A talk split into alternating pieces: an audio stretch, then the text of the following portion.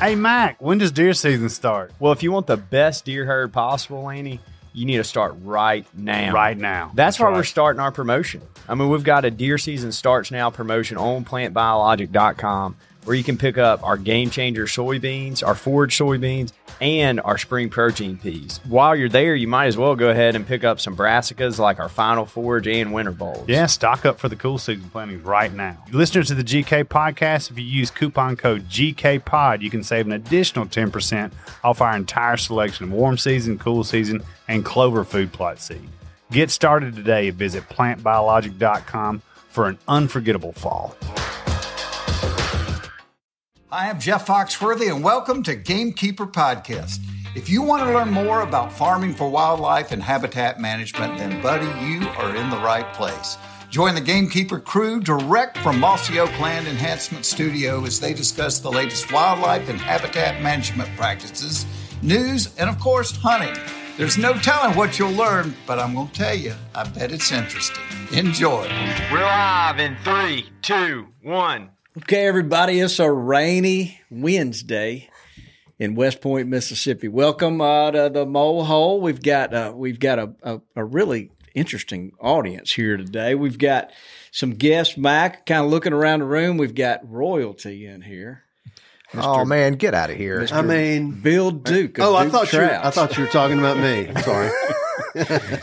Oh, we do have we do have Dudley Phelps sitting here with us, Mac. We've also got on the on the couch. We've got some professional trappers. We've got Karen and Dave Linkhart, and they're from Ohio, but they're working in Louisiana right now. And I think we were fortunate enough to get them to drive over and.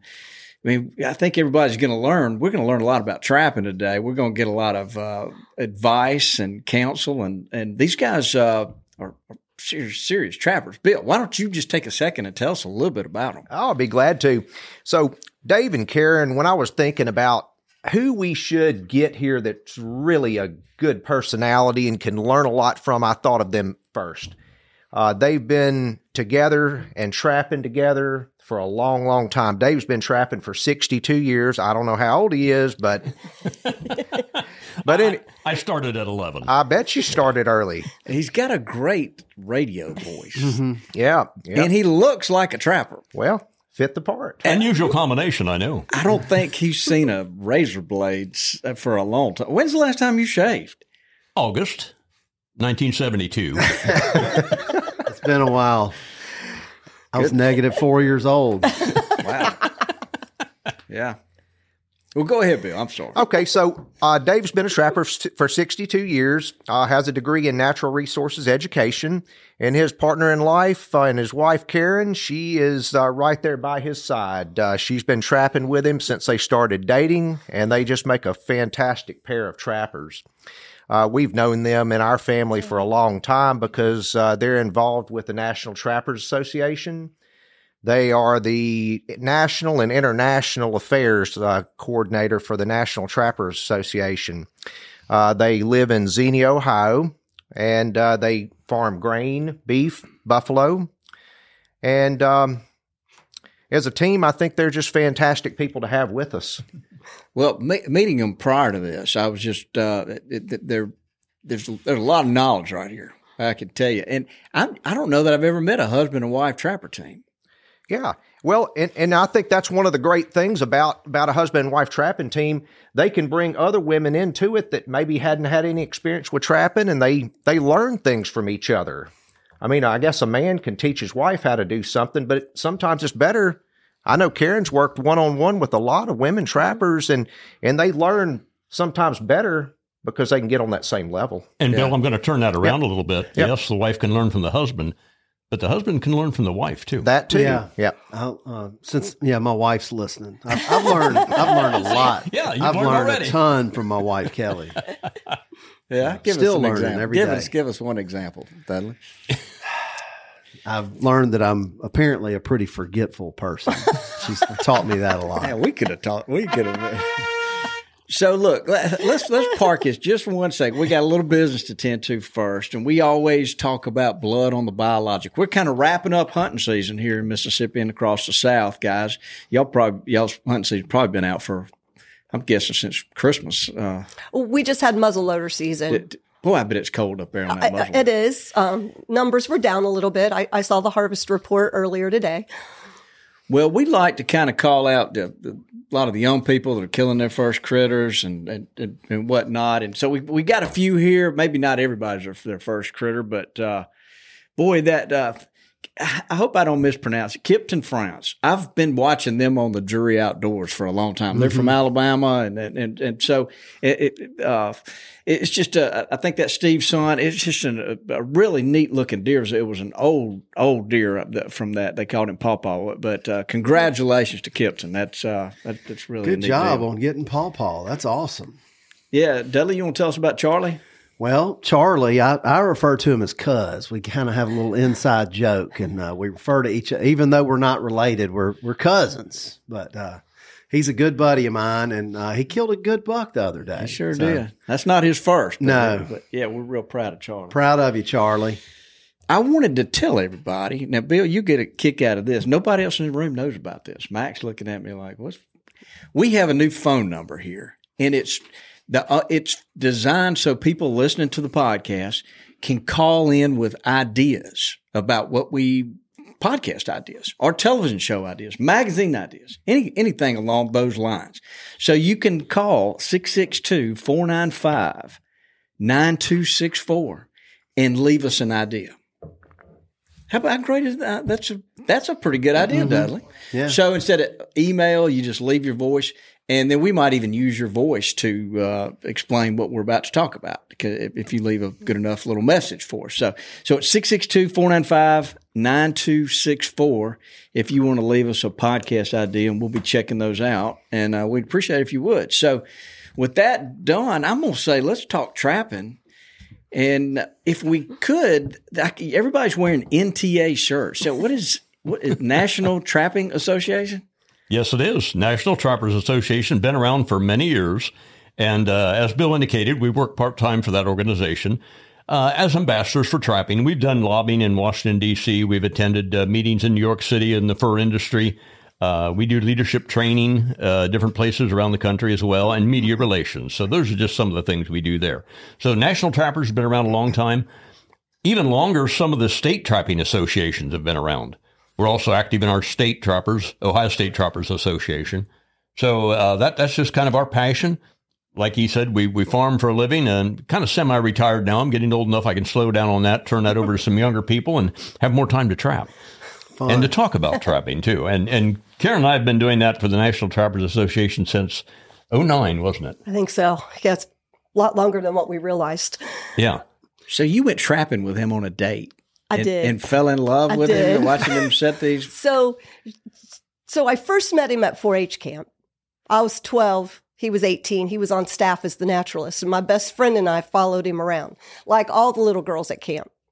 But then we would see him every year at our, at our fair. And um, when I was in college, he asked a bunch of questions. I didn't know why. He wanted- Discreetly determining whether she was of legal age. Yeah, that was smart. and um, so we started dating right before trapping season. And he's like, I'm sorry, but like trapping season is important to me. And um, so if you want to see me, this is what I do. So our dates were going out on the line with him or working in the fur shed. And that first year, I just watched, kind of took it all in. But I'm like, I can't. I can't just stand around and watch. If I'm going to spend my evenings out here, now I was still a college student and working to put myself through school, so I didn't have a lot of nights. But I'm like, if I'm going to do this, I have to do something. So teach me how to scrape muskrats. I think I could do that. And at that point, he decided maybe it was nice to have me around. And, and one of the things that, uh, that I did then, and I recommend anyone do if they want to get their spouse involved, make sure they're comfortable in this activity. I mean, we're trapping out there in the fall and the winter. It's cold, it's wet. And okay, if you want to follow me around, I'm going to take you shopping. Now, that's always a plus when you say that to a woman, too, mm-hmm. you know. But in this case, it was, it was for practical gear. And it was hard to find at that time. We're talking, you were talking the 70s now. And a lot of women's clothing wasn't developed then at that time for outdoor activities. So the first thing that the first thing that he bought me was a snowmobile suit because that was insulated and that's all you could find and it was from the boys department because I'm kind of size of a 12 year old boy. And, um, um, and, and then he bought me hip boots, but he wasn't sure how interested I was. So they weren't insulated hip boots that first couple of years. As I kept going with him and I started getting cold and I'm like, maybe I don't want to do this because I'm cold. He goes, wait, wait, but there's insulated hip boots. oh, now you tell me. Yeah. That's so great. anyway, equipment is important, and it's really great now that there's companies that that target the the female audience now. for sure. Uh, and my wife's not a big fan of pulling the trigger, but she loves being out there.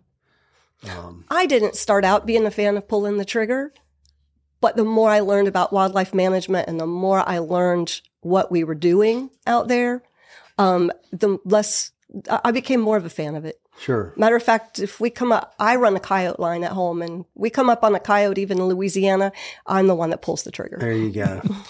There you go. So would it be fair to say that that kids aren't like recruit don't seem to be getting into trapping like they maybe did when y'all were coming along? Is it does it just it it, it doesn't seem like it's something that I hear kids talking about. Am I, am I right about that? Or is that, Oh yeah, that- you, you're seeing the same problem in all the outdoor sports. I think there's so much other demands on kids' time now, and also uh, when I grew up trapping muskrats back in the '60s and '70s, I mean that that was a significant income then. I bought my first car from muskrat money, and now the prices are down on most furs.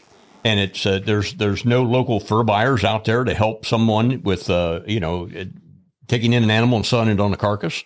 They almost all have to be skinned now prior to, and that's another dimension that uh, younger kids have trouble with, especially if they don't have a mentor. yeah. So it, it's more difficult to get started now. So a lot of our our state trapping associations have active programs and trying to recruit younger members. They have tracker, trapper workshops. So there there are educational opportunities out there for youngsters wanting to get started, but uh, it's it's more difficult than it used to be. So do the do the furs does that kind of cycle and go down and come back up and It it does. It goes in cycles. Um, you know, an- anybody that's been in the business as long as my dad has, they've seen it go in these cycles. I mean, it can go from a from a really high peak to just absolutely worthless. And what we're seeing right now, I mean, there there are certain species that are bringing decent prices, but the main ones like the raccoon, the coyote market, uh, those are those are pretty tough right now. Uh, I've seen it both ways. what do they use the raccoons for? Well, the, one of the big markets for raccoon was coats in Russia. Hmm. That market disappeared.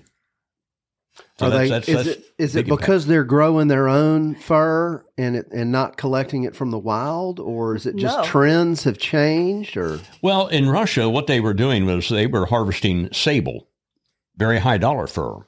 So they would sell that on the international market.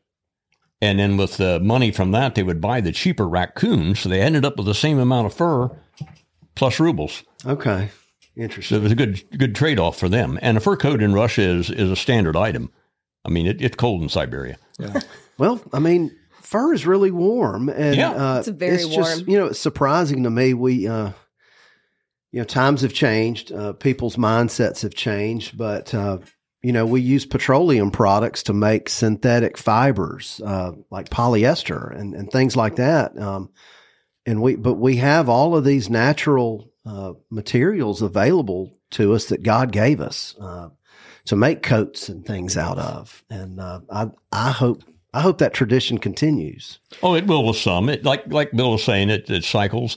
Another example, uh, why don't you tell them about cowboy hats? Well, that's what I was going to say. Beaver right now is a hot item, Okay, all because of the show Yellowstone. Because the beaver, the beaver hair is is taken off and that's used in the felt that's made the high-end cowboy hats. So, a lot of people are buying these high-end cowboy hats have no idea that fur is involved. How about yep, that? that's so true. Uh, Yep. and uh, but they should know. I think right. Well, but okay, but where are they going to get that information? Okay, if they're listening to a podcast like this, they're probably already kind of in the know. Sure. If you're waiting on mainstream media to tell them, they're not going to tell them. They don't want to know. Right. I, think there's just a lot of uh, the word ignorant can can be a little judgy sounding, but I think there's just a lot of folks that don't know that uh, you know uh, they're gonna they want to buy the the fake fur jacket, but they're probably also anti uh, drilling in oil and such, uh, but they're buying a, a, a fake fur jacket that's made out of oil. You're basically saying you're you're exposing the hypocrisy in that. Right. That's exactly. I didn't know what it if we wanted to go that direction with this podcast or not, but I, I kind of wanted to bring some of that. No, Yeah, and a that's lot of them live in California too. So yeah, well, I'm, mean that's it's fine to point that out, and I, I think there's probably some of the same with the, the, the same people that are buying some of those cowboy hats probably are, aren't necessarily big hunters either, oh, and Oh, they no, don't they don't no. realize that, that, that they don't realize what's going on there. But Well, now the true cowboy hat connoisseur, they know because there there's indications on the in the band of the cowboy hat indicating what percentage of beaver fur is used in that construction. So the higher the, the the number X's in there, the more beaver, and the higher the cost. But you know be. it. Uh, it's a great material. It probably Yeah. stays warm when wet. Um, It's it- waterproof. it- and it probably doesn't hold, uh, you know, scents. It probably, you know, like you, you wear polyester long underwear, um, you start stinking really quick. uh, but you know, you wear something like wool made out of a natural material, or probably beaver fur is is is probably similar to that. Um, Now, the So- big advantage of the beaver fur is that the hairs are like serrated on the edges, so they kind of interlock. That helps keep the beaver dry when it's swimming underwater. That also lets that, that fur mat together in a more solid felt, so it creates a almost waterproof uh, hat that way too. interesting stuff. Um, but you know the we're we've been talking about how the market isn't the greatest uh, for most species, but you know a lot of our listeners are uh, not necessarily trapping to try to make income. They're uh, im- improving the the ecosystem for the for turkey poults and little baby quail and and ground nesting birds and things. So that that's been kind of the uh, the gateway drug uh, for our trappers uh, that you know kind of run with our genre uh, is is trapping nest predators is, is where a lot of them get started and then then they realize how fun it is and and you know uh, it's a lot different than sitting in a deer stand you know it's kind of like you're out there squirrel hunting or something you're going from spot to spot You're active. uh, you Lot of may be strategy. going, you may Oh, be going with a friend so you can have a conversation. Mhm. Um, you're covering a lot of ground. Um, that's kind of you know my ADHD self is not good at, at sitting around. Uh, I, I never was either. That's why trapping appealed to me. And not only that, you're, you're looking at 20 some different fur bearer species in North America. And look at all the different habitat zones we have. And then, uh, as Bill brought forward here, some of the different types of traps that we can use. Tremendous number of variables. So there's always a different challenge. Your daughter's been begging you to hunt since her little brother shot the big eight last year. You've ran a fire, dissed the fields, got stuck, got unstuck. Planted food plots, fertilized, and prayed for rain. You moved trees, limbed roads, even bought one of those fancy cell cameras. So what's your excuse? LS Tractor.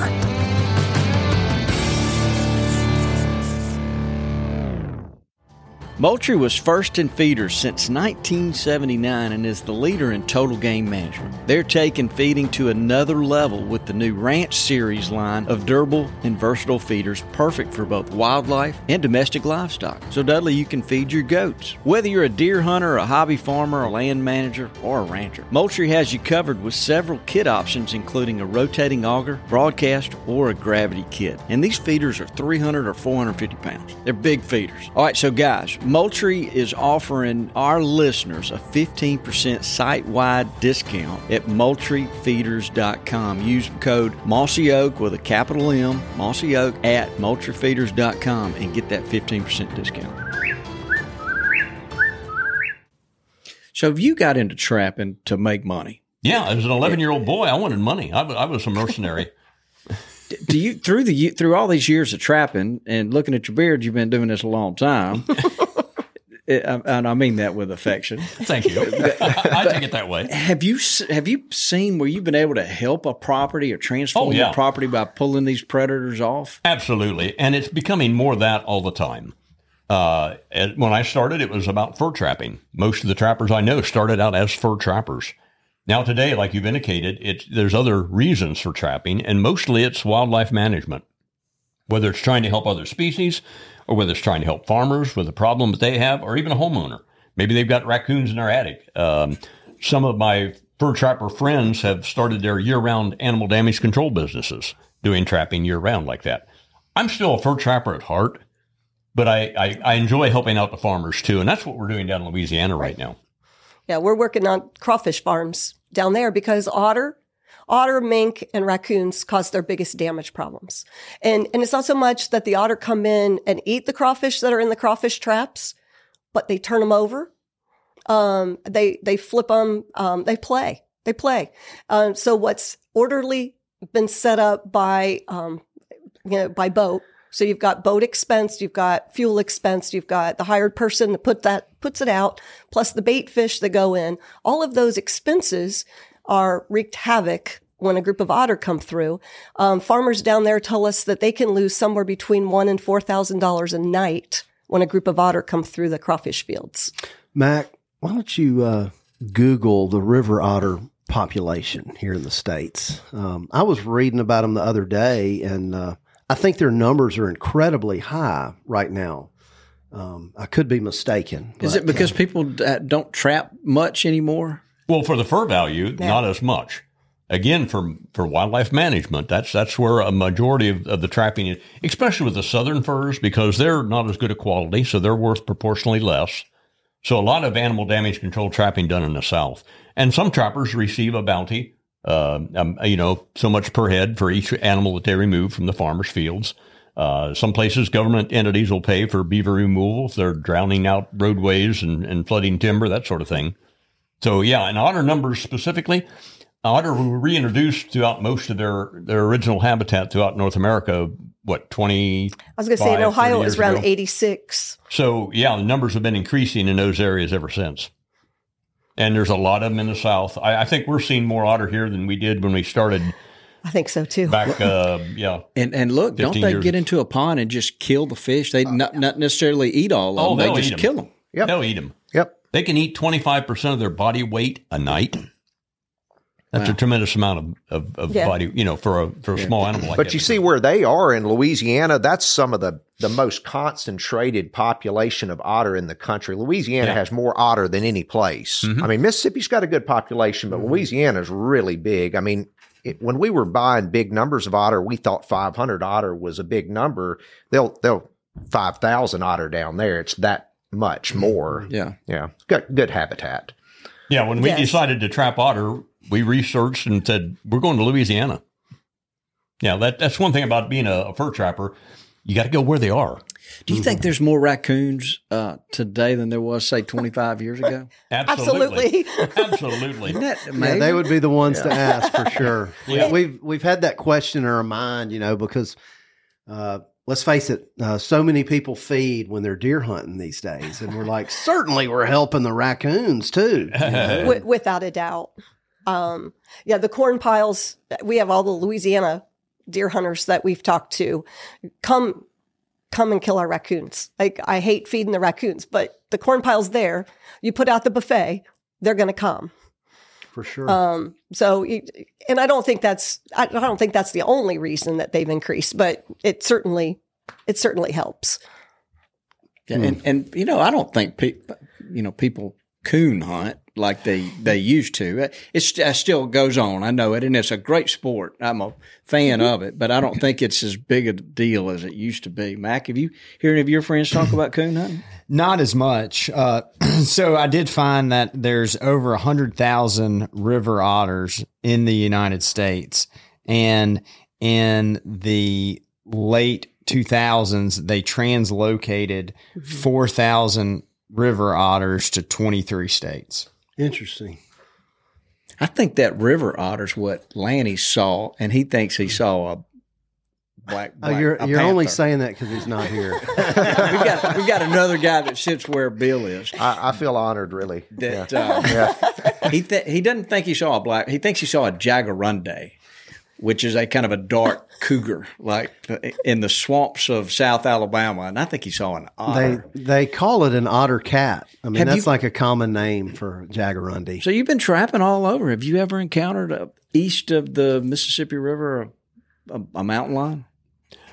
No, not uh, not not physically. Now, I will I will say a friend and I in Southeast Ohio one time uh, back in our college days we grouse hunting.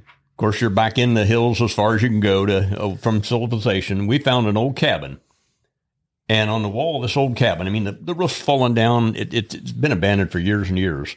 You can tell the outline of a hide that had been stretched up on the wall, and that hide was about five foot long and it had a long tail.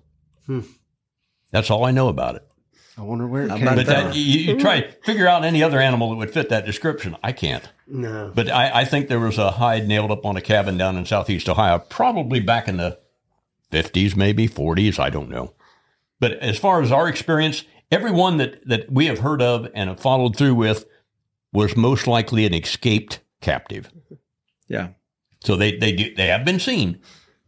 So he loves to ask that Yeah, question. I'm sorry. I, we'll get we'll get back on track. And, and I've. I've not seen any aliens either. well, that's good. That's good. I wasn't going to ask you that one, but I'm glad to know that. Well, anyway, And and you were talking earlier about people getting into trapping to to you know save turkey poults and that kind of stuff. Um, for the last two years, Dave and I have run. We, we've worked the NWTF convention, the National Trappers booth at that convention in Nashville, and all we had out there were our displays of hides and some traps, and you know making eye contact with people the the outfitters next to us finally said after day two, "You're the busiest booth in this entire row, and you're not even selling anything." Like, That's a good point. but but we were we're we're selling the wildlife management, but it it was amazing at how many people either want to know more about how to trap because of because of saving populations, because of wildlife management, or how many people stop to say, how can I do this better? I've tried this, I've tried this. What do, what do I need to know? So a huge amount of interest that we've seen at those conventions the last two years. From younger people. Yes. Oh, That- some that's wanted to, encouragement too. well, yeah, I, you know, some think- wanted to just share their stories about what they caught. Yeah, Sure. and I think a lo- I think the whole save the poult movement and all that has got a lot of people. It, it would like Dud- Dudley used a great analogy. It's a gateway opportunity, and and guys realize just how. Uh, m- how much of a strategy and how fun this is because I've been kind of playing around with them a little bit, and I've met a guy over uh, in Alabama that's a really good coyote trapper, and he trapped nine last year. I was just absolutely amazed. But so listening to these stories and people realize, uh, you know, it, there's the fun in doing it. I, I think, I think it's, it, it, what's the word when something is, uh, just, you just, You're passionate. I don't know, it would, it's contagious almost. Yeah, it can, Yeah, it can okay. be contagious. I mean, people start out with something simple like a DP trap and they're successful with it. And then they get into trapping coyotes, and pretty soon they've got a lot of that predator pressure knocked down. And I, I'm really happy when I hear stories like that because you'll find one landowner, they'll tell their neighbor mm-hmm. landowner, let's start doing this. And when they work as a team, the difference between them having turkeys and other people having turkeys, they're most likely going to have turkeys mm-hmm. because they're taking that and making it work. Yeah. And it's fun. Yeah, it is. Oh, yeah. Nosler is known for their bullets, and now they're making suppressors. Nosler suppressors are made for hunting. Adding a Nosler suppressor to your rifle will make you a quieter, more accurate, and more effective hunter. Protect your hearing and disturb less game with a Nosler suppressor. The time to hunt quiet is now. Learn more at nosler.com. I mean, let's just start with like this Duke, uh, the, the dog proof. What what are, what are some of your tips and tricks and that you could maybe explain to a guy that could help him be even more successful with that? That one's very simple in my mind. That that has revolutionized raccoon trapping. I mean, I, I can remember many many years we never had those. Those are fairly new invention, new development in trapping, and they've changed things because it's made it much easier to catch those raccoons. Um, for southern trapping, you're limited, I think, sometimes on bait because of fire ants. So you want to put something in there that the fire ants won't get in, and that usually is shelled corn. And a lot of times the coon are used to shelled corn because they've been they've been up there at that deer feeder. they know what that stuff is. Uh, so I use shelled corn almost exclusively here in the South. Anchor the traps down securely. You may not think that raccoon has that much power, but make sure you've got a good stake down in the ground to hold that trap. And I like to put mine out in an open area so that they don't have anything to entangle themselves with and try to pull out. So kind of an open area, well staked in the ground. And if you see the coon trail, when they first came out, I had some of my trapper friends say, "Oh, yeah, you just set that right beside the trail." No, set it in the trail. Make them run over it. Be obvious. I Make mean, it- it- yeah, they're Yeah, they don't go, they don't veer out of it that well. Mac, are you seeing raccoon trails? No, that was going to be my question. Is what I mean? Are you are, like the prints, or I mean, a disturbance? in deer the trails. you probably have to look more closely, but you know, like uh, where they come under a fence or something like that. Okay. If you've got a place where they're visiting regularly, they live somewhere else, there's going to be a trail in between those two areas. A lot of times in the grass, you'll just see this this narrow trail, just uh, two, three inches wide, maybe, and and that's an animal the size of raccoon or smaller. We, we call two different kinds of trails where we trap the, the single wides or the double wides. now, the double wides would be a beaver, a nutria, an, An otter. otter. Their feet are out on the sides, and they'll make a wider trail. So we come up and we see a double wide. Oh, maybe an otter here, you know. Look for the sign, look for the scat. Single wide, okay, here's a coon trail. Mink, maybe. Yeah. That's a great example, though, of how somebody, a a trapper, is paying more attention to the woods Yes. and and, and is aware of more that's going on. Um, and in my little bit of experience, um, I've I've done a lot of you know trying to catch raccoons and possums and things like that. Uh, but you can really narrow down, uh, you know, like some people, uh, and it, it may not necessarily be the right thing to do, but you can put out a trap and and and catch a lot of things. But you normally try to target a, a like a a, sweet, a species or some closely related species. Uh, to try to you know you, you don't want to catch a, like a non-target. So um, you try to put it in their habitat you know their haunts. Uh, if you're trying to catch raccoon you're probably going to be near a, a little creek or maybe maybe near a feeder or or something like that um, Yeah, and that DP, that's that's a good example of a species specific trap.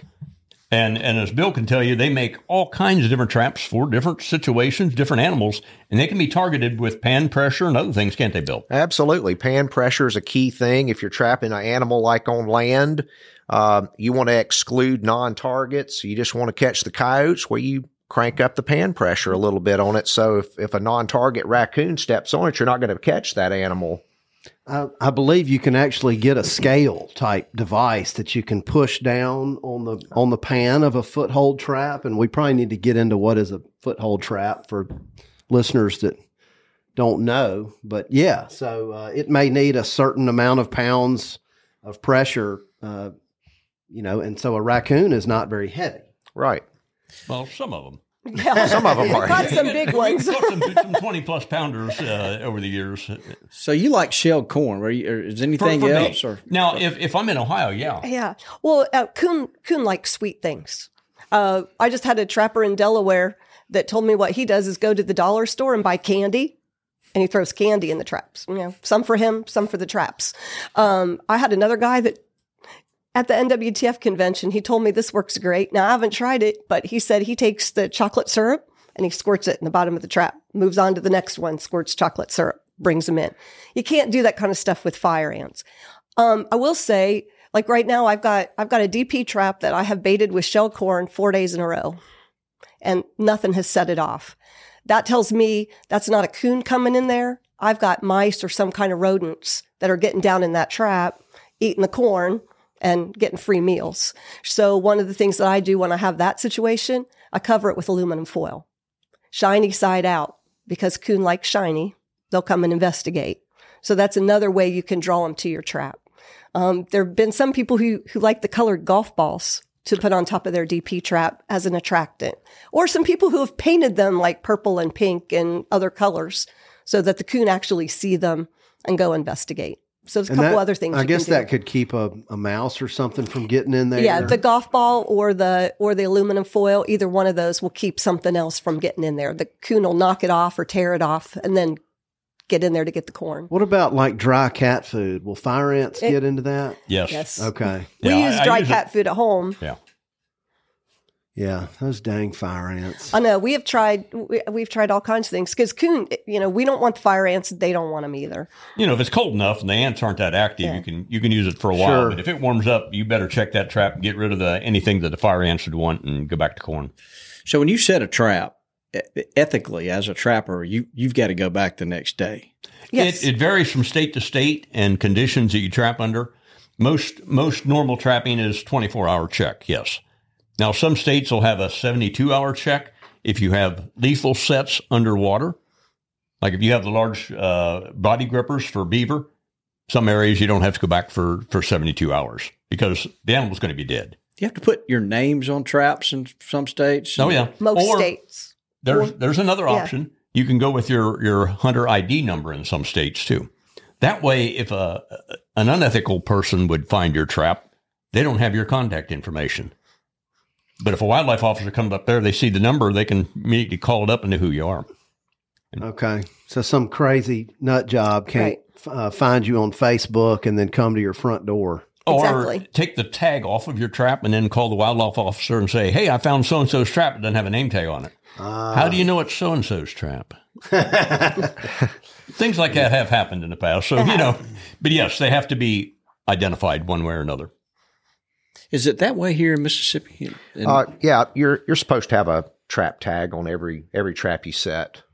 learn something. there. Mississippi Mississippi is actually a, a pretty pretty lenient state uh, for trapping. I mean, you can do a lot of things in Mississippi that you can't do in other states. So I I, I do think that we're real fortunate that we've got more options. I think if you are nuisance trapping, it's not necessary. Y'all look at the regulations. Yeah, I- But if you're like a professional trapper that's uh, selling furs and, and that kind of thing, I, I do think in Mississippi you have to What have we strongly recommend is anybody check your your state regulations because they all vary.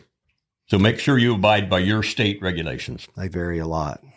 They do. I mean, every state is going to have some differences. Some are more lenient, but you just don't know until you get down and look at every single thing in that regulation. Yeah, just like in Mississippi, you wouldn't have to worry about the ponds freezing over for extended periods of time and need that 72 hour check to go cut that hole in the ice again. yeah, but- we did last week. Last week, well, yeah, for a little while, but nothing like mostly northern states have that kind of regulation in place. Or some of the western states on the coyote lines where they're they're traveling hundreds of miles a trapper will in one day to, to run coyote traps. They have some 72 hour check laws as well. So, are you seeing coyotes more coyotes now than you did as a young man when you were? I didn't see any when I was a young man. I mean, they, they, they came into Ohio back in the, I don't know, 80s, maybe. Yeah. Yeah, Yeah. Actually, to catch my first coyote, I couldn't wait for them to come to Ohio. So I went to Missouri and caught one.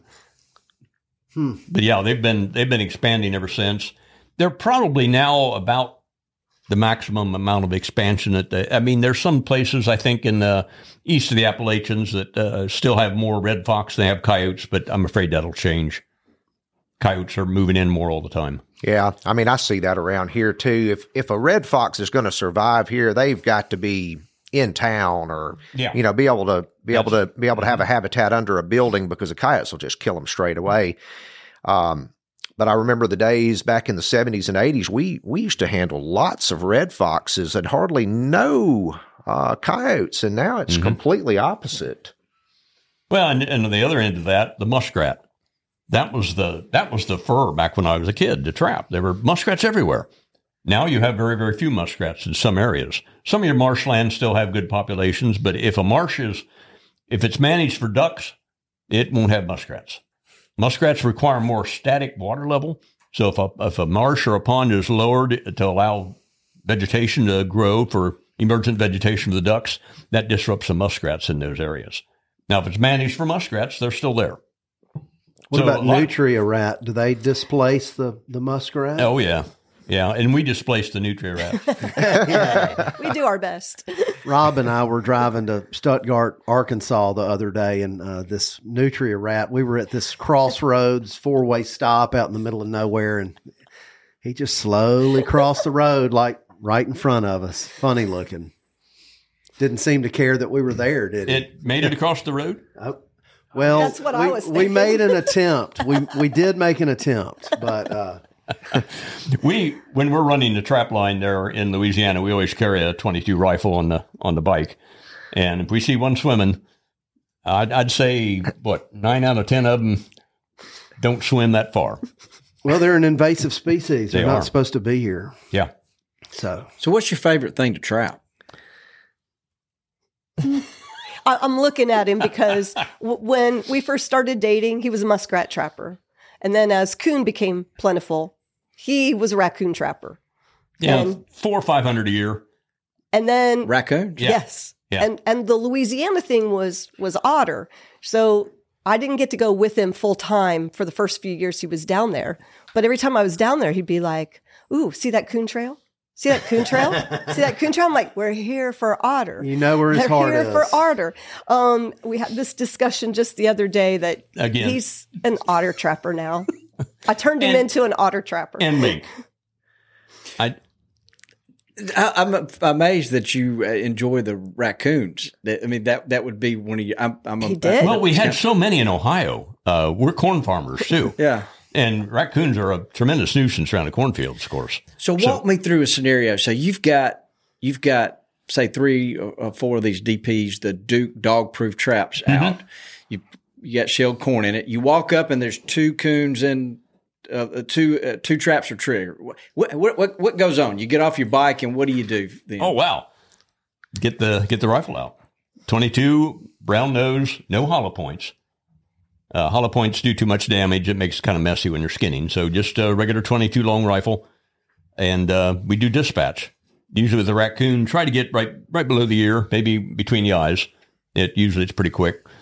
Um, so yeah, that's the first thing we do, and and then with the two of us there, I usually start getting the animals out of the trap, and making a reset. She'll take care of uh, putting the raccoons back in the bike and uh, uh, and any stuff- other equipment we need. Yeah, I make the- rebait. yeah. So if there's blood on the trap right there, you just rebait that one and set it again. for or do- raccoon. Yeah, Yeah. yeah. Now, if if we were seriously coyote trapping, I would probably be a little cleaner about the remake sets that I that I'd put out. But uh, the raccoon, it's not that big of an issue there. Yeah, uh, you know, when you're trying to catch coyotes or fox or bobcat, you you know you you got to cover the trap to where you can't see it and and all of that stuff. Uh, with raccoon, I, I don't think you have to be very particular at all. They don't Well, you're you're setting that DP. It's obviously a piece of something- metal. Yeah. Um, And, and and cats are not as particular about that as coyotes are. interesting. Yeah, they'll they'll step on a bear trap sometimes. So you don't have to be as as scent free or as careful when when trapping bobcats. And there's some interesting regulations about about bobcats. I know uh, in some states, I, I know like you could uh, hang like an attractant, you know, like a feather spinning in in the wind right above the trap. In some states, you can't do that. We call that flagging. flagging. Uh huh. And some states you can't use natural. You can't use any other animal parts, Okay. but you can use maybe a CD disc. Yeah, I, I remember somebody saying like a piece of cassette tape tape hanging down. Yeah. It, it shines. I mean, my cat would want to play with that. Yeah. Um, Yeah, that's a good way to look at it. Whatever your cat's interested in, that cat's definitely going to be interested in it. Um, but there's so much to trapping. Um, and so, uh, where can somebody go to just get, just learn as much as they can? I mean, I, I know there's a lot of resources, but, but what are some good resources? I used to go to a forum. I, th- I think it was called the Trapperman Forum. and I oh, would, It still I would. I would read it and read it and read it. And, yeah, there's some some good stuff on there. It, it got a little political too at times. Mm-hmm. I think for just basic trapping information, go to a trapper's workshop or a trapper's meeting, and most states have them. Check out online what what's the nearest one available in your area, and and look that up. There are a number of trappers who are running schools now targeted like just for coyote, uh, Okay. something like that. Um, the other the other thing is there's a lot of women's workshops that are happening now. Great. Kelly, Mackenzie. Yeah. I mean, I, I know of one happening in Tennessee. I think it might be, it might have been this past weekend. Um, but here in late January, there was one happening in Tennessee, uh, led by women, for women. Um, there's another one that I saw on Facebook by the same, same group of people are doing it in Indiana. Um, they've been doing it in Wisconsin. Um, Pennsylvania had a had a crew. So um, there are there are a number of superstar women out there right now: Sarah Gomez, Linda White, uh, Lydia Rickenbacker, Megan Lockwood are some of the names that you're going to see a lot more of in the next few years. Excellent. And uh, by doing that and, and hanging out with actual humans, uh, you can have a, a mentor. Yes. Um, So important. and then you know it's just like going camping. You know, you get to know these people and hang out and uh, make make new friends with similar interests. You know, and you And can I feed off of each other. if you have that base first, then what you see on YouTube videos or forums or whatever are like the reminder or the connection or taking it to the next step. Yeah, good point. Excellent point. The Firminator is the industry's most versatile piece of food plot equipment, allowing plotters to do every step of the process, working the soil, adding seed and soil supplements, and compacting. From start to finish with a single implement. It's hassle-free by design. Set it for the seed size and simply drive the tractor and the Firminator does the rest. Check it out at theferminator.com. Hey guys, Dudley from Gamekeepers here. I want to tell you about the all new Gunner Dog Bowl. It's designed for home and built for travel. It's customizable, leak resistant, light on weight, solid on durability, and rust proof. Like other Gunner products, they're made in Nashville and designed for everywhere.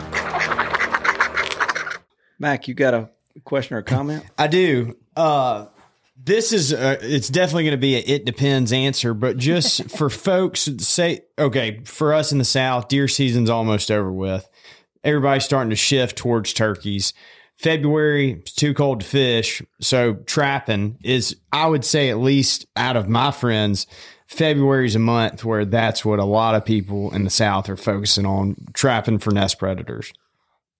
How many traps would you say?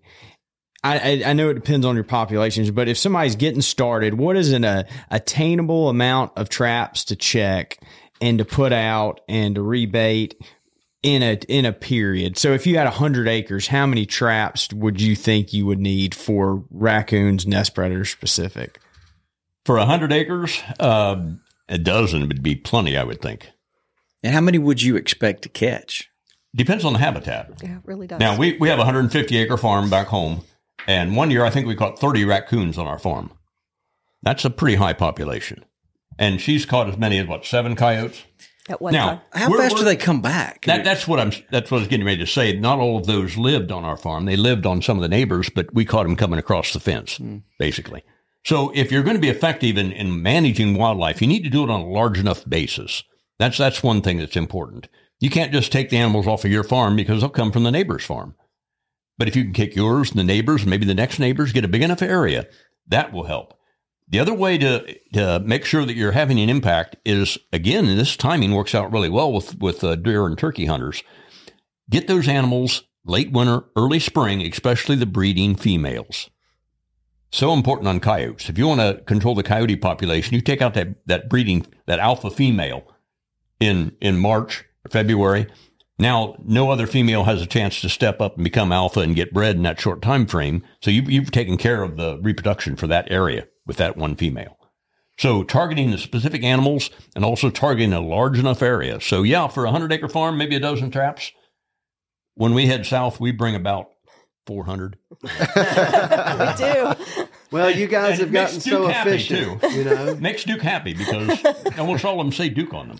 Well, you know, uh, again, a lot of people run feeders, and Yep. you know they may have four feeders on a hundred acres, and I know that uh, you could probably, you know, preset some some stakes, uh, uh, like cable stakes or, or regular stakes. Maybe even put four in the vicinity of each feeder, and uh, you know, make your work uh, more efficient.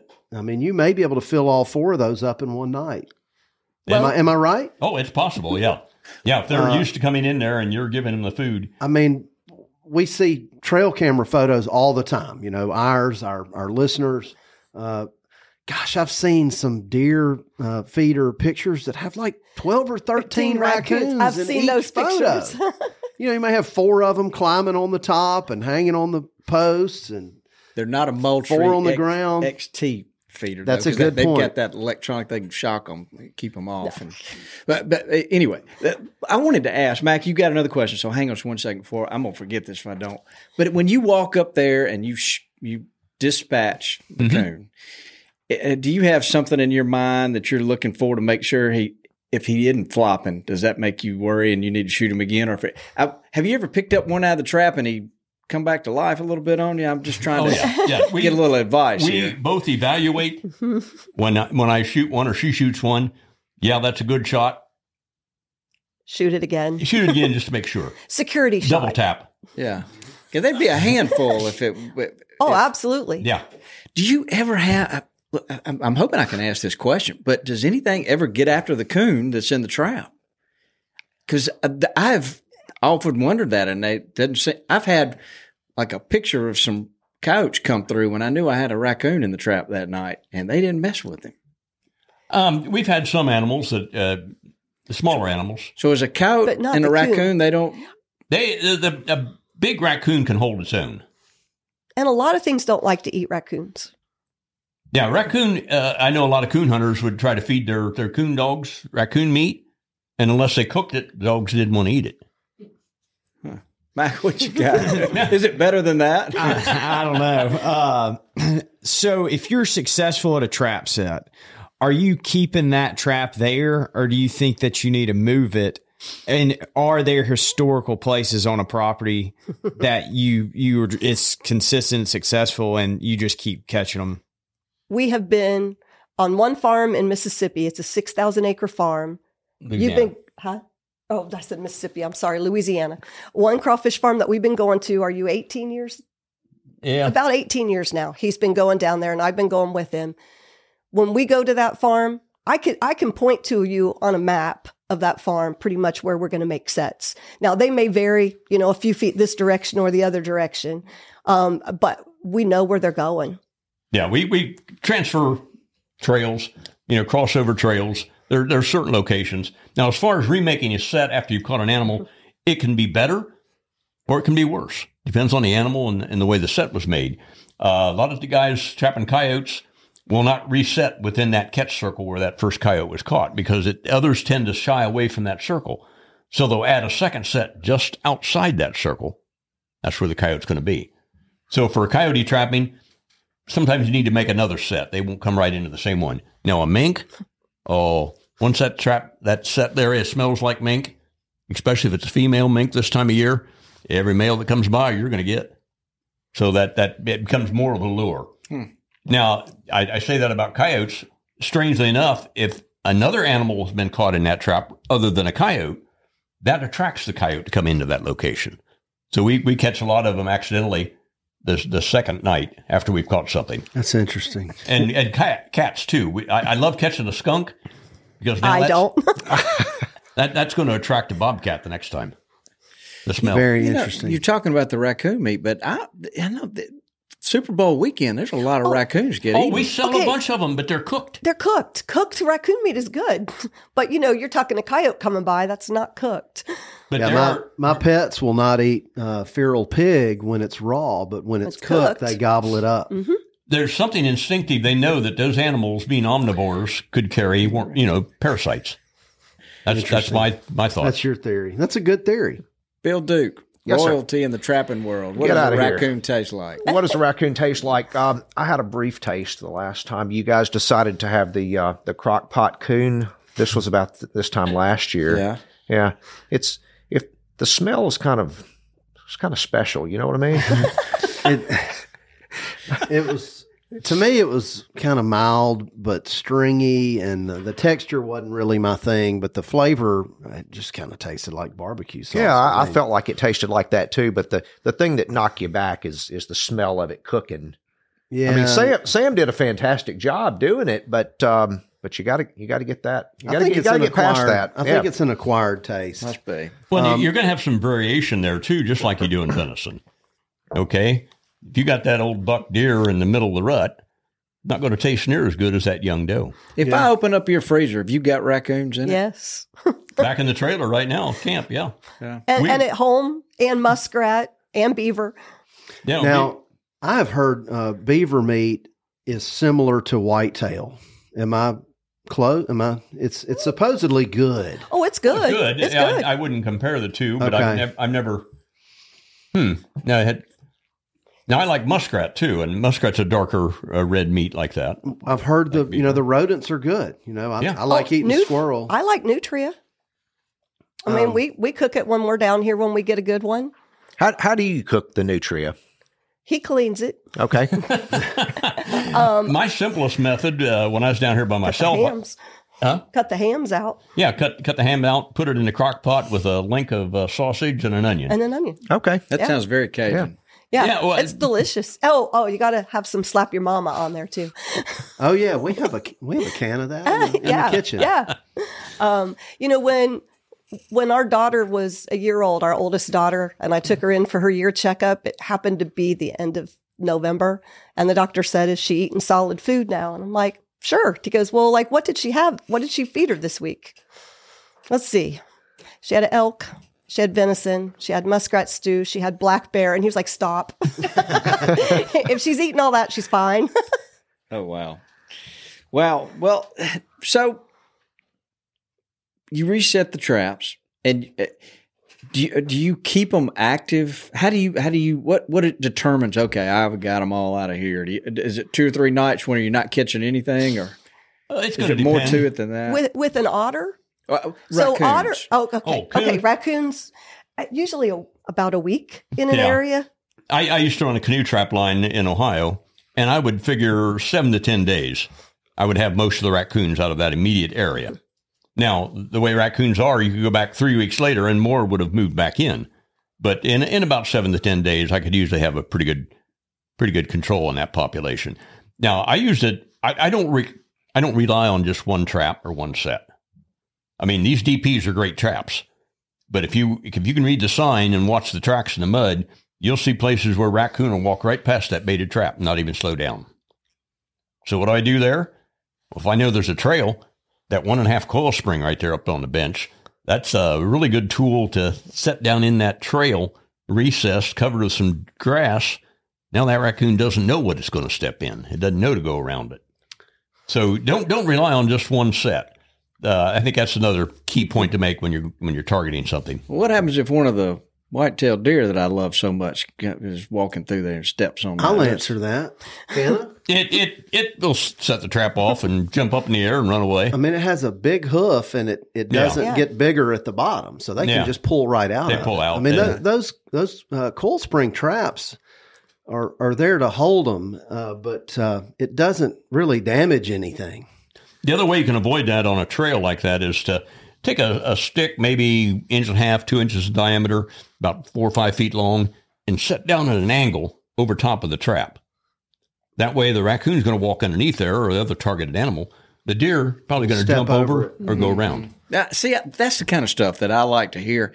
That the, the, these little tips and tricks that these trappers know, and you kind of got to pull it out of them. To, Well, there's so many of them. that We just we don't even think about that stuff. That what about the anymore. live traps? Do y'all utilize those as well? Uh, sometimes it depends on the situation. If if a farmer has trouble with say raccoons in their barn and they've got cats too, and they like the cats, uh, we're, we're, we're going to go with a live trap so we can release them. Yeah. Yeah. I can see where they're you know they're bulkier, they take up more space. Oh, you know, when and- you're if you're on a four wheeler or something. But uh, you know, I, I use them in town. Yeah. I've got you know I don't have chickens anymore, but when I had chickens, uh, I'd catch two or three raccoons a week in in live traps.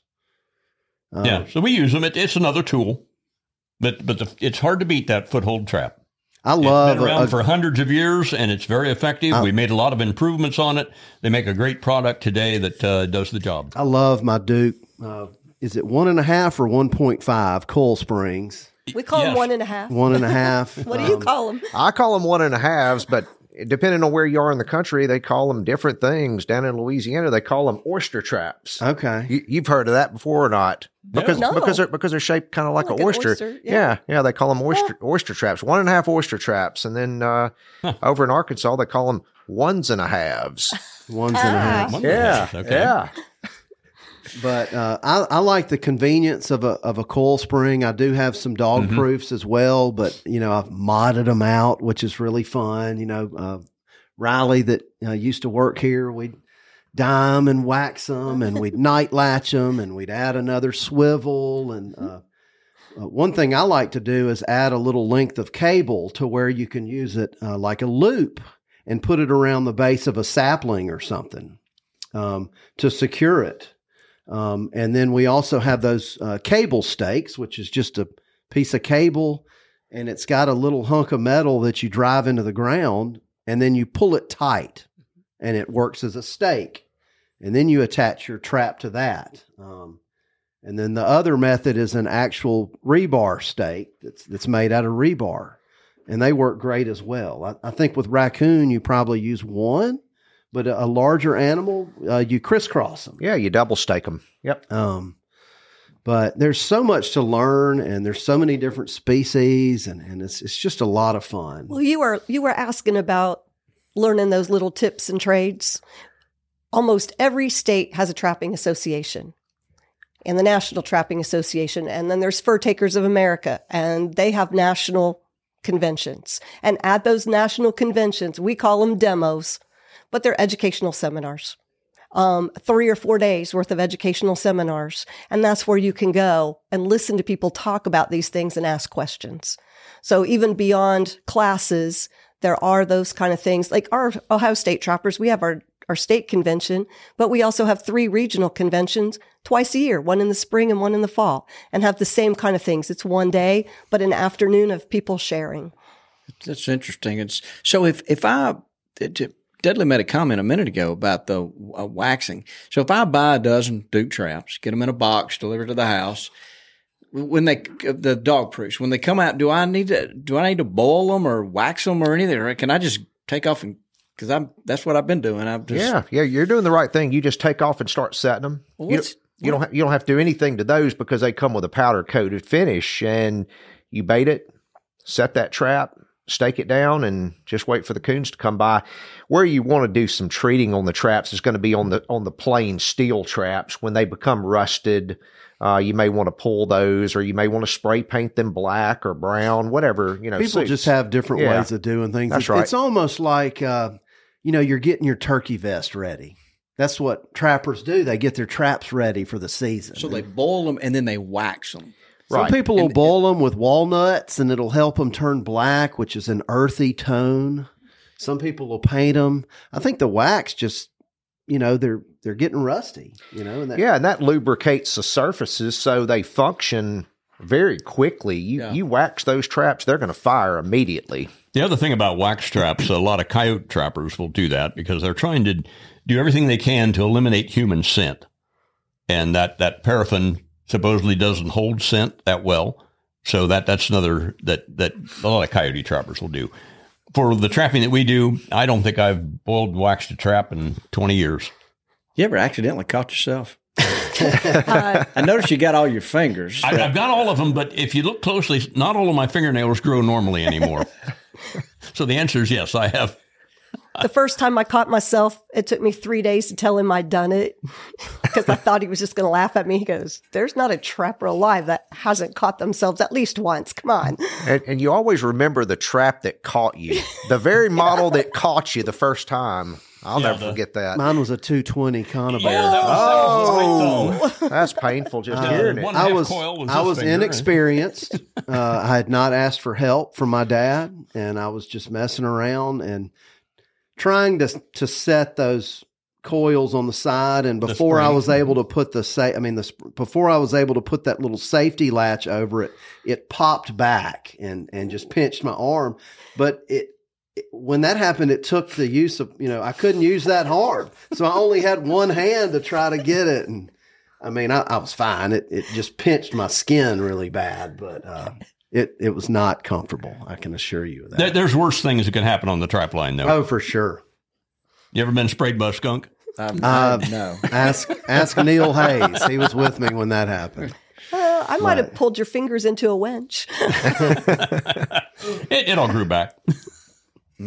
So that, that's one of the things when we go in out of state trapping, we always make sure we have a you know a First aid kit. and when you get to a location, you check out okay, where's the nearest hardware store, uh, mechanic, and intensive care unit. Wow. Well, I tell you what, the the trapping thing is really fascinating, and I'm glad to see people uh, getting interested in it. The, the for whatever reason, uh, and and I think it's a great way for uh, young kids getting the youth involved. Yeah, it's it- it's an active sport. It's you're not just sitting there, and they they just take to it so well. Yeah, we're really excited back home. My cousin's son, he's 23, just came to me about a little over a month ago and says, I think there's some beaver down at Grandpa's. Can you help me catch them? Absolutely. So we were actually a few days late coming down to Louisiana this year because I was home trying to mentor my, my first cousin once removed. And he's he's jumped He's in. ate up. oh yeah, he, he I, I taught him clean skin beaver, so you don't have to scrape them afterwards. And he's catching coon and the DPs, and he just he, he can't wait for us to get back so he can catch some more beaver. So uh, you know, every once in a while you have those success stories, kind of make you feel good and, and want you to keep on going, and and hopefully we can get some more people involved like that too. You know, I just recently learned that uh, the beaver castor is used in the perfume industry. It's Oh, yeah. used in all kinds of things. Yeah. And that, that got really high dollar there for a while. You could get more out of the castor from that beaver than you could at the uh, the hide there until the cowboy hat thing took off. And the castor is is the oil. It, or- No, there's there's two different glands in the back of the beaver. Now you've got your oil sacs, one on each side, but then the castor glands are the scent. Now the oil they'll they'll they'll use to help oil their their skin and stuff or their fur, but the the, the castor glands are just for their scent that they put up on the castor mound, mark their territory. Yeah, And it's so a very sweet smell. We- When you come up to an area that's got beaver, you can smell oh, yeah, it. It's beaver hair. mm, yeah. Um, I found one on, on some nearby public land recently, um, and it, it looks like just a small mound of leaves, you know, about the size of a salt block, maybe a little, maybe a little, an ant mound. And you can get down on your hands and knees and, and put your nose near it. To me, I know this sounds crazy, but if you've ever gotten like an inflatable raft, it kind of smells like the new plastic smell to me, or You know, almost think- like a yeah, new you're pair of rubber boots. You Yeah. know, it's kind of got that smell. But uh, I know, like they use it in, in perfumes. Uh, it makes it stick to you. Correct? Uh, The, I'm I'm not sure. uh, I, I thought it it, makes the scent odor. stick to your body, uh, and that Mhm. castor is a very long lasting scent. But um, it it works great. You can put some on your boots when you're walking to your deer stand and and cover your scent up. Uh, it's got a lot of uses. yeah, a lot of lures that are made. Uh, coyote lure. A lot of your professional coyote lure makers they'll use a, a bobcat meat base with beaver maybe as well, some castor, some red fox urine, um, skunk essence, all this stuff they're mixing together to make make lures. But That's another fun hobby. Is Oh, yeah. making your lures and baits. Now, most of the sets we're making, other than the DPs, are what we call blind sets. We we know on that. Well, there's one place uh, we'll move to in a couple of weeks in Louisiana, six thousand acre farm. I want to catch an otter on that six thousand acres, and I know a spot that big that it's going to step out of six thousand acres. Yeah, just like an inch and a half circle. You And that's where I set my trap. Wow. You know, there used to be red wolves in Louisiana. I mean, and in the last 30 years, there, there was wolves in Louisiana. I have the coyotes hybridized those out of existence, though. I think they trapped all those wolves and carried them to North Carolina on a, there's a peninsula over there that they're trying Yeah. to reintroduce. I knew there were still some there, but any remaining probably would have been hybridized out then. By now. Probably so. I had a friend near uh, Charlotte send me a photo that they got on a trail camera that it was a red wolf to me. Do you guys ever go far enough north where you encounter? Have you ever trapped wolves? No. Myself, no. Now, a year ago, last November, we were with some friends in uh, Montana, and he he didn't have the wolf out line out then, but we uh, participated in a mountain lion hunt and did trap uh, pine marten in live traps there for a relocation project. So we, we've we've been around some of the different habitats, different times of the year. So you It's always guys have been involved in, in relocation stuff. just and- just minor there, Yeah, yeah. just Okay. a little. What's the toughest thing to catch? oh, good question. Uh, well, it- Don't- don't- are, are you looking at, at the uh, difficulty of the individual animal or the scarcity of the animal? Because Well, I'd it- say weasels are difficult to catch in Ohio because there aren't that many of them. But as far as this, Maybe the smartest animal? Yeah, like you versus this animal, uh, but you know, wits wise. Right now, there's an otter in Louisiana I'm working on. it's gotten personal. we, we've caught six off this farm, but there's one that comes up this far from the trap and leaves a pile of scat. Oh, he's uh, Yeah. Yeah. flipping you the bird in his way. Exactly. exactly. So that that one is that, That- that- that- yeah, that's got yeah. personal. But Uh, we have turkeys like that. I was kind of expecting you to say couch for some reason. That's well, kinda I, I was thinking along those lines, but I know some coyote trappers that are very, very successful. They don't consider it that difficult at all because once you understand the animal, it isn't. Um, I I think that the key to there is that knowing the habits of that individual animal you're after. So I don't know that any one is more difficult than the other once you understand the basics there. Uh, we had some friends that went out to Oklahoma and they were out there nine days. These two guys, they caught 179 coyotes. Wow. Mull that number around in your Hey, head a little it- bit. In That- nine- that's in nine It's just phenomenal. But Yeah. the Yeah. guy understands and knows coyotes. That is his. So- he lives and breathes for that. It's probably more involved process to catch the coyote than it is some of the other animals. So then, in that respect, it would make it more difficult. But once you understand what's needed,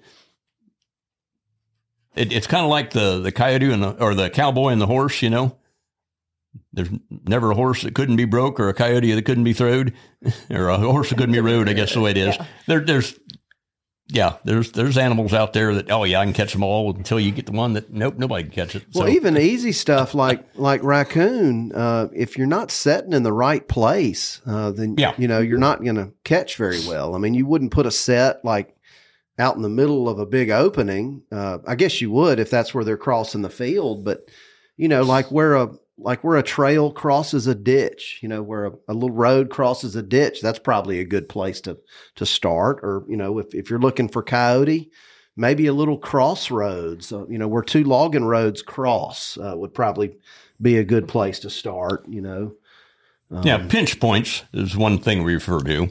Or animals are funneled down to a narrower location. It's always a good place for set. But as far as difficulty, yeah, I had to think about that for a while because I, I don't consider any of them that difficult now.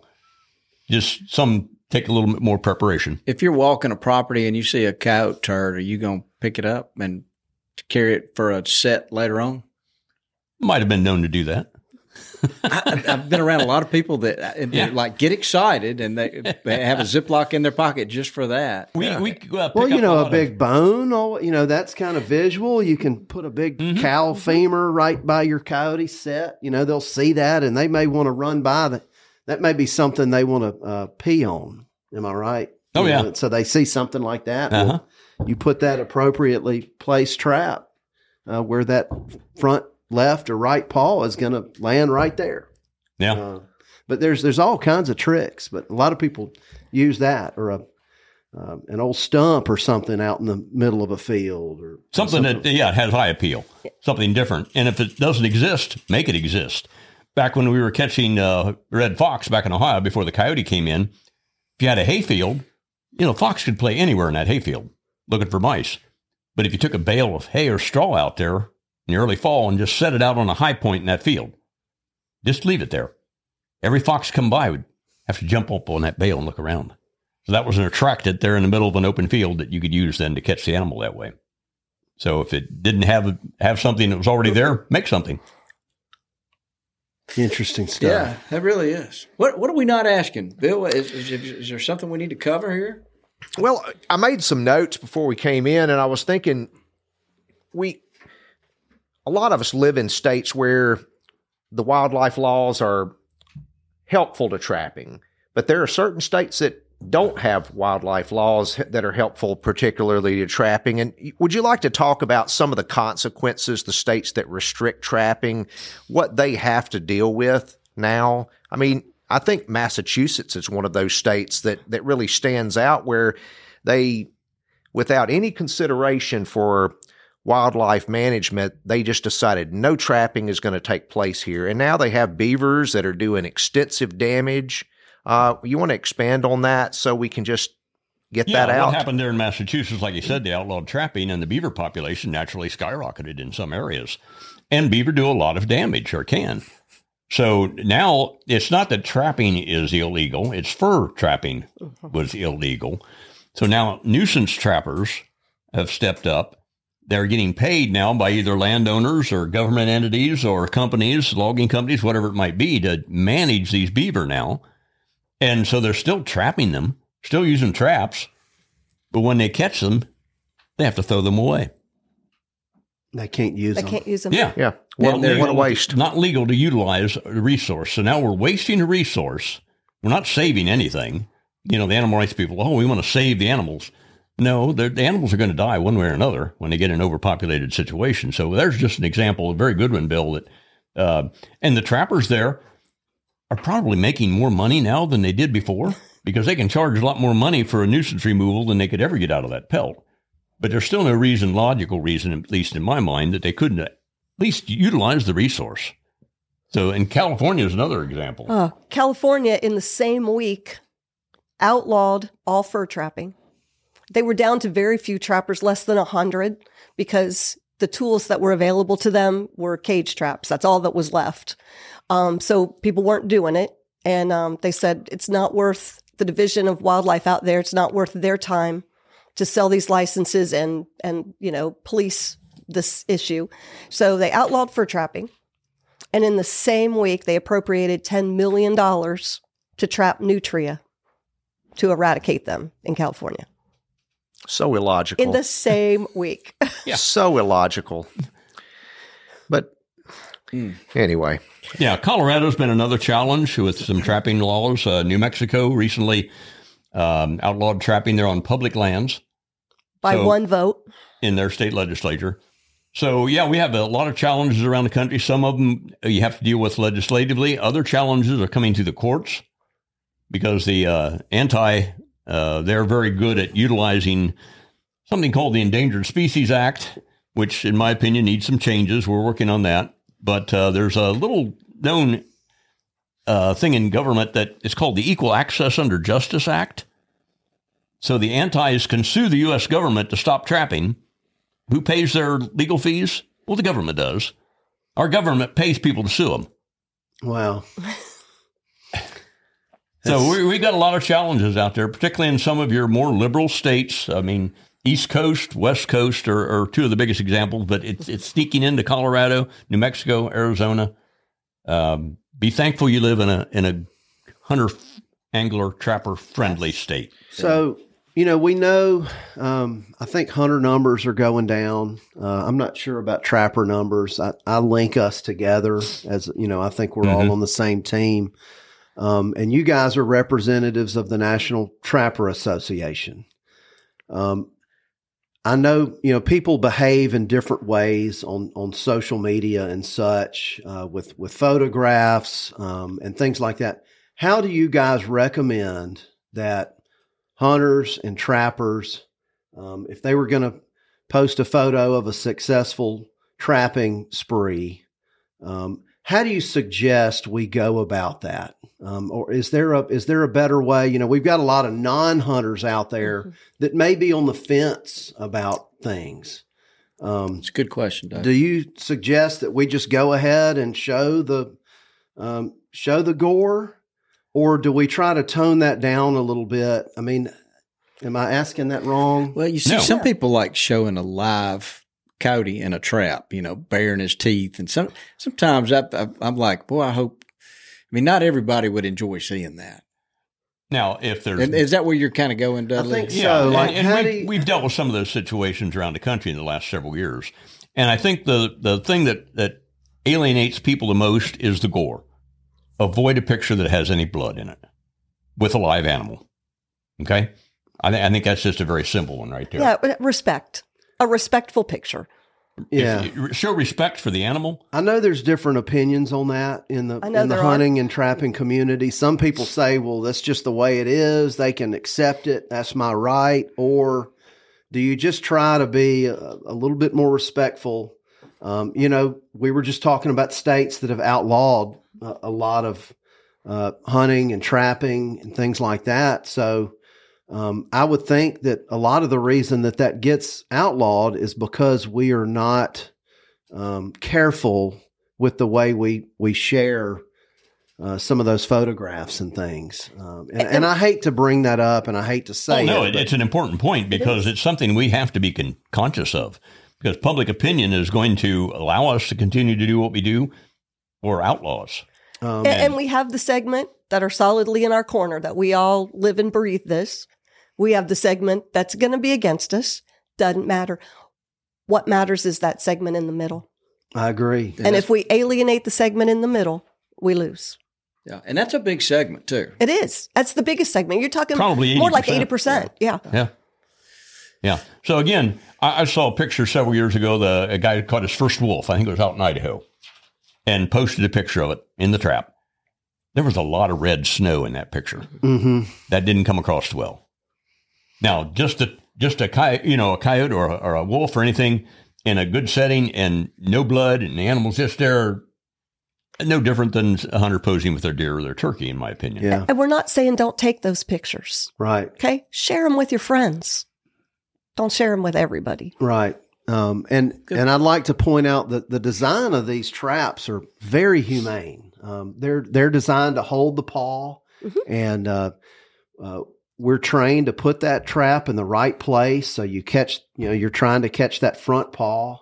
Um, it's offset. You know, you've there's something welded in this in this coil spring to to where there's a gap right here. So uh, it's not really completely closed uh, on the paw. It's it's very humane in the way it's designed. You have these swivels built into them, so if the animal starts turning circles, um, it doesn't get all wrapped up. Um, and there's so much that that goes into these the design of these things to make them very humane these days. Well, to, to Dudley's point, if a if a somebody's dog got in one of these traps, you could successfully release it. Oh yeah, we do. We do several every year, actually. There are some great trapping associations that do workshops on how to release your dog or do pamphlets and, and go to different, not the trapping conventions, but go to community events and teach people how to release your dog because it's simple. Sure. Yeah, and the trap doesn't do that damage, like you say. The the offset jaws and the rounded corners on those jaws. Mm-hmm. It's important too to not have any cuts that are on the foot. Yeah, So clear- we, we clear- always have a few incidentals like that. We had a cat last week. Yeah. And it was in one of the one and a half coil spring traps. A house cat, not a bobcat. with the rounded rounded additions on the jaws and opened it up. And that cat took off and it was running on all fours just fine. Yeah. Yeah, well, I, see- I knew it was somebody's house cat, so I turned it loose. Well, see, the a lot of the public perception is that these traps have jaws that, that with teeth, and you know that is so far from the truth. Um, That's Disney. You know that is, uh, and the, the equipment we're using today is some of the most humane equipment that that, that ever has been. Um, the wide surfaces. I mean, people use those traps and they successfully release animals unharmed all the time. These are the same traps that are used for relocation projects. Yeah, right. When they relocated otter, when they relocated any other species like that, wolves, they're trapped with the exact same traps that we use every day. Yeah, I, They're I not something consider special. myself a very uh, humane person, and I think we all do. We have pets, and we love our pets, and uh, it's just uh, I I don't understand where people get these mindsets that they have, but uh, it's just important that we're careful in the way uh, we do things, uh, so we don't trigger those people that are in the in the middle on on the fence. I guess you could say. Karen, what what are we forgetting? What are we not asking you about trapping that you need to tell? and while you're thinking about that, I'm gonna look at Dave. And Dave, tell me, uh, think about this. When we go back to her, she's gonna tell me what she's uh, what what we've not asked. I'd like you to tell a good trapping story, one that, uh, that I mean something like. Some good story that I know you have. I can look at you and tell you got a Uh, Yeah, thousand I- good I- stories. I, don't know what there are ones I can tell here. well, I mean, it, it could have been really, you know, not necessarily. I caught forty in a week. You know, what what was something cool you experienced? Maybe something Yeah. neat you've while You're, seen. while you're thinking about that, Karen, tell us how to get in touch with the NTA and that, that kind of stuff. Okay. Well, the National Trappers Association, we have a website, nationaltrappers.com. or just Google Or- Or it. just Google it, please. yeah, I'm pretty sure it's dot .com, but please just Google Mm-hmm. it. Or your state association. The Mississippi Trappers Association is it, it was revived about Chip will kind of like be like, I should know this, but five, six years ago, they made a huge impact at reviving their organization and it is strong. It is thriving. They are a great group of people. And if you have, if you're in Mississippi, you need to get in touch with them. And I know they have a website, but you can Google that as well. Mississippi Trappers Association. They are also an affiliate of the National Trappers Association. Almost every state in the in the union that has a Trappers Association is a member or what we call an affiliate of the National Trappers Association as well. Um, and I- I'm going to go ahead and give a plug for Fur Takers of America because it's the other national group. Um, for a long time, National Trappers was more about the governmental stuff and the legislate or legislative issues, that kind of thing, and being more active there. And Fur Takers was more about the educational part of of getting trapping information to people. And really now we work so closely together. I'm not saying we're exactly the same, but but we work together a lot. So Fur Takers of America, um, another national group. I, most of the most of the people in the leadership of both of those groups belong to each each one. We support Gotcha. each Sure. other. A lot of crossover. completely. Yeah. A, Yeah. a lot. Uh, Yeah. s- Support your conservation organizations. Buy the hunting Mhm. license. Buy the duck stamps. Um, we all need to be doing that. and we all need to support each other. For I think sure. one of the biggest things, one of the biggest pushes with the National Trappers Association right now, we've had several um, conferences across the country trying to work together with other conservation organizations, other hunting groups, other um, um, angling groups. Uh, we need to support each other. Um, whenever something comes up, it's not us versus them. It, I mean, it is us versus versus them. We need to all stick together. So we need to support each other when those times come that that we need the support and the help. Well Uh, said. I, I like to use a tank of gas as a reference point. Most of these conservation organizations, like the NTA, uh, are, are less than a tank of gas to join a year, um, or maybe Mhm. just a couple bags of fertilizer is an, is another good reference. Um, so join them. You know, Yeah, And- most and- of them are about thirty dollars a year. Yeah. that's in pocket change. Yeah. and and if and if you really are on a fixed, you know, like when we were a young family and we have two daughters, when we were a young family, we bought a family membership. It was about two dollars more, but then our whole family was connected. Our daughters felt as much of the organization; they felt a part of it. And um, to this day, they still are all about trapping and, and the outdoor pursuit. They all hunt. Oh, that's good. And one of them actually works for our Ohio Division of Wildlife. right. Oh, good, good. Dave, you got a good story now. Well, it, it not so much just an individual story, but I will share one of the more interesting things that we do trapping, and that is the live otter market. Okay. Okay. When we go to Louisiana, we have a, um, a USDA licensed dealer in Ohio that uh, takes live otter from us and supplies to zoos and aquariums all over North America. And I, actually, a few years ago, our, our contact then shipped some to China too. So our our goal is using one of those one and a half coil spring traps. They're like on the on the table. We catch otter in those, and then it's my job to take that live otter from that trap and put it in a cage. Now, That sounds interesting. It, it, it can get interesting. Um, I, I call myself the otter whisperer. So do you use the the device that's like looks like the PVC pipe with the No. cable No, kind of thing, no. like you No. would on a bobcat, or No, because an otter doesn't really have a neck. no? And if you put one in one of those devices, uh, it, it can go berserk. I'm I'm thinking Okay. it's almost like a shark it, or a, an alligator. It just spins So- around, or I use a piece of black plastic uh, drain tile, double walled, about a foot in diameter, about three feet long, with a sliding door on one end. I'll go up to the, the animal in the trap and I'm talking to it the whole time, trying to keep it. It's about stress reduction, trying to calm down the animal and say, hey, this hole here is a good place to hide. You're stressed. Come in here. I'll take care of your problems, you know.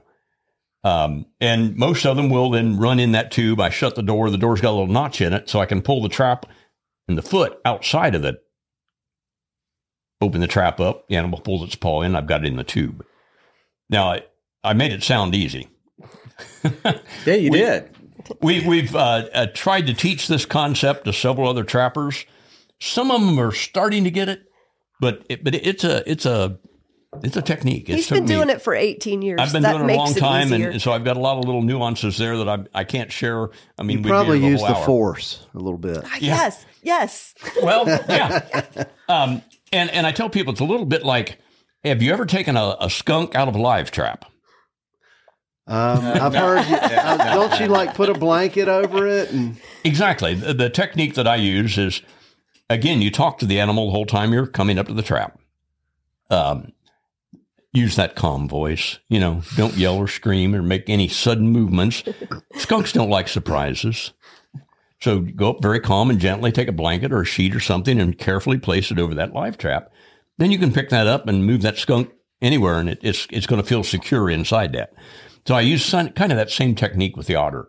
You know, and instead of the blanket, I'm providing that too, but I'm still using that same voice, trying to keep that animal calm and make it feel a little safer when I get there. So that that's probably one of the more unique things that we do. It's a very limited market. Um, this year we don't have any orders, but uh, the last several years we have, and we've made a little money off of that. But that that's probably the the That's interesting. most interesting and, and fun thing that we do. I didn't know you could calm a skunk down talking to it. Oh yeah, you can calm them down. Yeah, yeah. Um, can we can we talk quickly about uh, the the way to properly dispatch a skunk uh, to try to keep it from spraying? Um, the the technique that I try to use when it's live in a trap is I'll again that 22 rifle. I try for a chest shot. It's not always a guarantee that it won't spray, but we've had oh maybe 50 percent that don't. Oh gosh, that's not a great number. Not a great number. That was that's exactly what I've heard. The um, you know, you, And- you hit the nervous system, they hit the almost head, always spray. They're going to spray. Now, some trappers will carry the proverbial 10 foot pole with a syringe on the end with acetone in it. And again, you talk to the skunk, keep it calm, and you walk up there 10 feet away, and, and the skunk will face you at this point, and they'll get a chance. They'll put that, that syringe right there in the skunk's chest. And when they get the opportunity, they quickly give it a shot of acetone in the chest cavity. Within seconds, the skunk will lay That's down an and die. ethical way. Yeah. Okay. And and it, it almost always does not spray. Now, if you miss, you're, you're jamming around trying to find it. No, you're going to make it spray. You've got to again have that technique and just give it a quick shot of that and back off. That's do, interesting. Do mink eat turkey eggs? That's kind of random, but I don't know. I don't know why not. Yeah. they I eat mean- meat and fish. though. I just Mink are rarely. I- opportunists. I, think they're more common than people think. Are they? what mink? Mm-hmm. Depends on where you are. Now in Louisiana, they're very common around the crawfish farms. Other places in the country, they might be pretty rare. Depends on the aquatic habitat that's available. That's an interesting animal. Yeah. Oh yeah. yeah, Has your wife got a mink coat? Uh, my mom does. Yeah, my mom did too. Karen's got one. I have one. Yeah. So, what did we learn, Dudley? Gosh, where do I start? Um, I just, I mean, I I know that I enjoy trapping. Um, I know that it's a good thing. Uh, you you combine good habitat with with uh, a little bit of trapping, and you can you can have a better habitat, better ecosystem. Yeah. I think I'd learned about these raccoon trails. I don't know that I've paid enough attention. You know, I'm doing around feeders, probably like what most people are, I assume. But uh, I'm gonna start kind of trying to pay attention to that a little bit. We're driving down the interstate and he'll he'll be driving and he'll go, "You see that coon trail over there? Did you see that coon trail over there?" Usually coming out from under a culvert. Oh, culverts, good spot. through the grass. You can just see that little worn trail right out of the culvert. That, that's nine times out of ten, that's a coon trail. Bill, is there anything else we need to make sure we cover? Well, I think we covered we covered the bases how people can get involved in trapping. This is one of the times when the deer seasons are shutting down. People are looking for something to do that they can make a huge difference on their property and trapping is one of those things. I mean, we're really busy right now. People are coming in, they're buying supplies because they're ready to start setting traps out. As the deer season's winding down, they're ready to do something so they can be prepared for turkey season. Um, the the educational aspect of it, National Trappers Association, your state trappers associations, they are all available and excellent resources for you to utilize. Um, they're just there. They're there for you to serve you to to help you learn more about being a good trapper. Um, I'm just thrilled that that Dave and Karen could make the trip up Thank here you and guys for Yeah. coming. Yeah. and and and and open up those ideas for us because I know that a lot of your viewers are going to be interested in doing that. Yeah, there's no doubt. And and let's not forget Duke Traps. So uh, you know, they, guys, you can Google Duke Traps. You guys have a great website, very informative it's, itself, and you make a great product. It's I can't go anywhere, and we, we tell people, well, we're from West Point, Mississippi. They'll say, well, that's where Duke Traps is. Do you know? Oh, get out of here, man! That's what people say to me. They say, hey, that's where Mossy Oak is, West Point. Oh man, you're you're in a famous town. And we've talked about some of the educational opportunities, especially for youth. One of the biggest supporters we have for those across the country is Duke Traps. Mm-hmm. Or um, hit the horn, Rich. Wake up, Rich. Sorry. Sorry, I was running the camera too. Yeah, there so. we go. Oh, my bad. Okay. Yeah. yeah. No, we, we, you know, Duke Traps is, is it's uh-huh. awesome. Um, and is anybody going to be at the National Wild Turkey Federation uh, National there, Convention there this is, February? There is. Um, I, our president, John Daniel, will be there working the booth this year. Excellent. Um, Dave and I just schedule wise, we were doing it on our way home from right. trapping in Louisiana and finding a place to put our trailer to plug in freezers and all that kind of stuff right. just became problematic. Well, I'm going to sit here and challenge every listener that's going to the mm-hmm. convention to walk up to that booth and join the National Trapping Association. Thank you. And encourage their friends to do the same. And you will get to meet the president. I mean, he's he's been the president for the last four years, and a lot of the coalition building that we're doing and that we've sunk a lot of money into and time and effort is because of him. Does right. he have all his fingers? Yes. yeah. yes. And, and, he's a contractor too. So he, but no, Lives I, dangerously. Just, again, thank you for allowing us to be part of this podcast here today. It, it's it's it's you know it's a great opportunity for us and for mm-hmm. trappers to get their message out. We certainly appreciate this opportunity and, and glad Bill called us to invite us up here today. Oh, it's been great. Well, thank y'all for making a difference and leading by example and uh, just being awesome people. I, I, met two new friends. Yeah, it, it's great to see a couple doing this. That, that I mean, I can see y'all's love for each other, and, and y'all. Uh, it's just it's, it's neat to see, and I just imagine y'all have a lot of fun. And, we do. Uh, mm-hmm. Yeah. Dudley, yep. need to get Kelly involved. Yeah, yeah. That's what you need to do. So, well, if there's nothing else, I'm looking at Richie. He just woke up, and uh, Bill, you got a big smile on your face. It's a, it's oh boy, the weather driving home is going to be rough on y'all. Y'all be careful. But it, this was a perfect opportunity. We pulled the traps on the the farms where we were because we had caught most of the animals there. Now we get to do something enjoyable like this indoors while all this rain is coming down. I don't have to be out on the bike checking traps. There you go. We can wait till it stops raining and then go set another line. So it worked out great for us too. Thank you. Good. Love it when things work out. Bill, thank you for coming down here. Hey, thank you so much. I had so much fun last time, and uh, and I knew what to expect this time a little a little bit more, and uh, it's been it's been a lot of fun. Thank you guys for having me on. Yeah, we enjoyed it. Uh, so, well, uh, I'm looking around the room. I'm trying to see if there's anything else left to be done. Why don't you say goodbye, Dudley? Goodbye, Dudley. Get us out of here, Richie. Thanks for tuning in to this week's episode of the Gamekeeper Podcast, and be sure to tune in again. Subscribe to Gamekeeper Farming for Wildlife magazine and don't miss the Mossy Oak Properties Fistful of Dirt podcast with my good buddy, Ronnie Cuz Strickland.